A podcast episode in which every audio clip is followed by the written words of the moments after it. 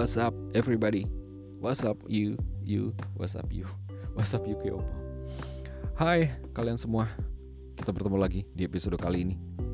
Uh, sepertinya pandemi COVID-19 itu mulai terabaikan. Kita mulai bisa jalan-jalan lagi, kita bisa mulai beraktivitas lagi dengan cara kita yang mirip-mirip zaman dulu. Cuma sekarang bedanya apa? Kita pakai masker, kita bawa hand sanitizer, kita lebih sering cuci tangan, mandi dan bersih-bersih. Di mana itu adalah kejadian kejadian merupakan merupakan aktivitas yang bagus ya. Karena kita lebih care, lebih peduli sama sama ini apa? sama kebersihan dan kesehatan. Itu bagus. Tapi sadar nggak sih kalau misalnya itu tuh kayak cuma anggapan aja. Anggapan kita kayaknya ini udah selesai deh. Anggapan kita tuh kayaknya uh, pandemi ini udah selesai udah kelar kita bisa main-main seperti biasanya lagi. Ya kembali lagi terlepas dari kamu tuh percaya sama covid atau enggak uh, percaya vaksin atau enggak saya nggak peduli ya. Itu di luar konteks kita silakan untuk nggak percaya silakan untuk percaya itu hak kamu. Tapi untuk menyelamatkan diri sendiri dan peduli agar tidak menularkan penyakit apa pun bukan cuma covid ke orang lain itu adalah tanggung jawab kita bersama sebagai sesama manusia. Uh, saya baca-baca artikel dan ada yang namanya istilahnya adalah pandemic fatigue.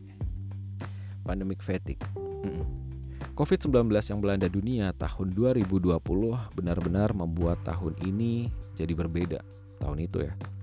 Semua tiba-tiba berubah. Banyak sekali hal baru yang menuntut adaptasi yang tidak mudah. Pandemi COVID-19 yang melanda Indonesia sejak bulan Februari lalu belum ada kepastian kapan akan berakhirnya. Nah, ternyata kondisi tanpa ketidakpastian ini bisa menyebabkan seseorang merasa kelelahan akibat pandemi yang kemudian disebut pandemic fatigue.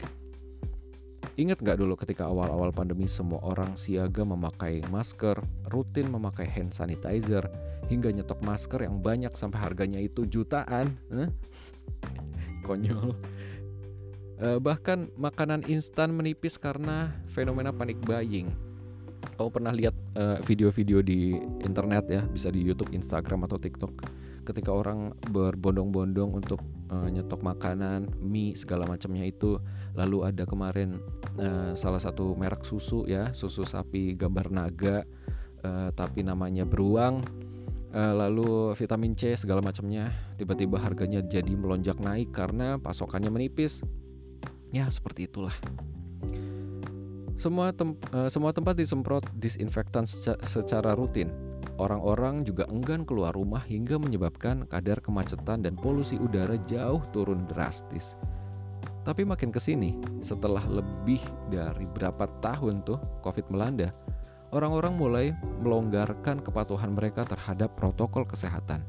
Mulai memberanikan diri untuk makan di luar, nongkrong di kafe, berkerumun, bahkan liburan ke luar kota bahkan luar negeri.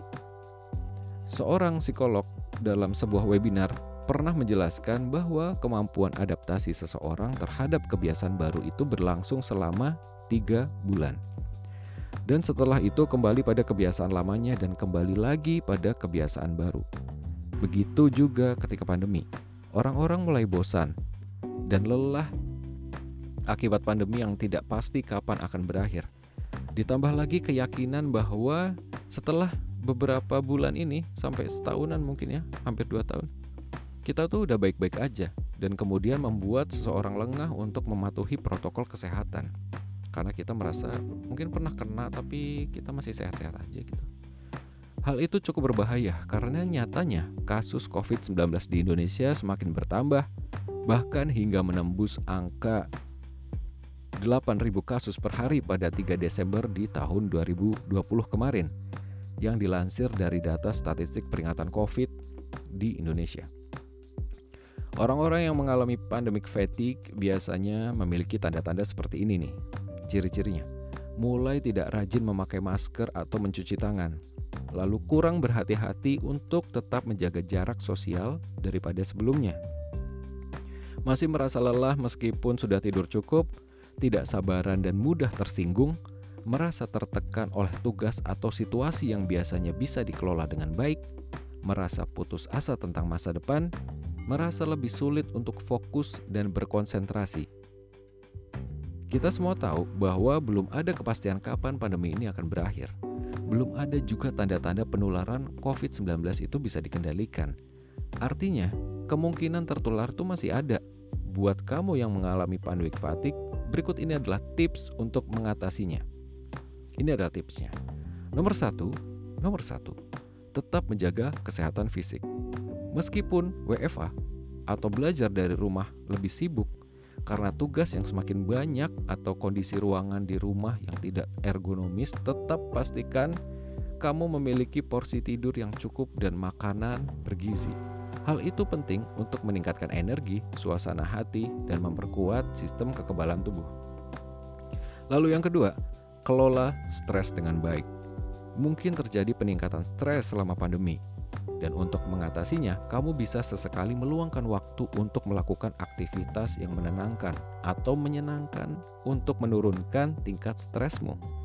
Kamu bisa olahraga, eh, mengamati hewan peliharaan, atau berlatih meditasi selama 15 menit sehari. Lakukan apa pun yang sehat dan bisa meredakan stresmu. Lalu yang ketiga, latihan pernafasan. Nah, kamu bisa mencoba untuk melakukan yoga, jalan-jalan santai atau baca buku. Kamu juga bisa mencoba fitur bubble breath untuk melatih pernapasanmu melalui aplikasi Relief. Dan itu gratis. Lalu yang keempat, tetap terhubung dengan orang lain meskipun via daring. Pada dasarnya, manusia adalah makhluk sosial Pemberlakuan work from home maupun sekolah dari rumah kadang membuat seseorang merasa kesepian, sehingga bisa menimbulkan stres. Jadi sangat penting untuk tetap terhubung dengan orang-orang lain selama pandemi, meskipun kamu harus membatasi kontak fisik dengan orang di luar rumah. Kamu bisa melakukannya dengan menggunakan cara daring atau melakukan video call. Lalu yang kelima, tetap patuhi protokol kesehatan hingga menjadi kebiasaan. Jika kamu mulai lelah menggunakan masker, hand sanitizer, dan menjaga jarak, ingatkan diri sendiri bahwa kebiasaan itu adalah salah satu cara yang bisa digunakan, bisa kita gunakan untuk mengontrol situasi. Melakukan hal-hal ini akan membuatmu merasa lebih berdaya dan tidak terlalu putus asa, serta akan membuatmu dan keluargamu menjadi lebih aman.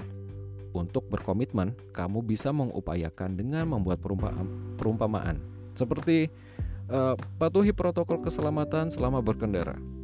Kamu memutuskan untuk mengenakan helm saat bersepeda, berhenti di lampu di lampu lalu lintas dan banyak kebiasaan untuk berkendara lainnya.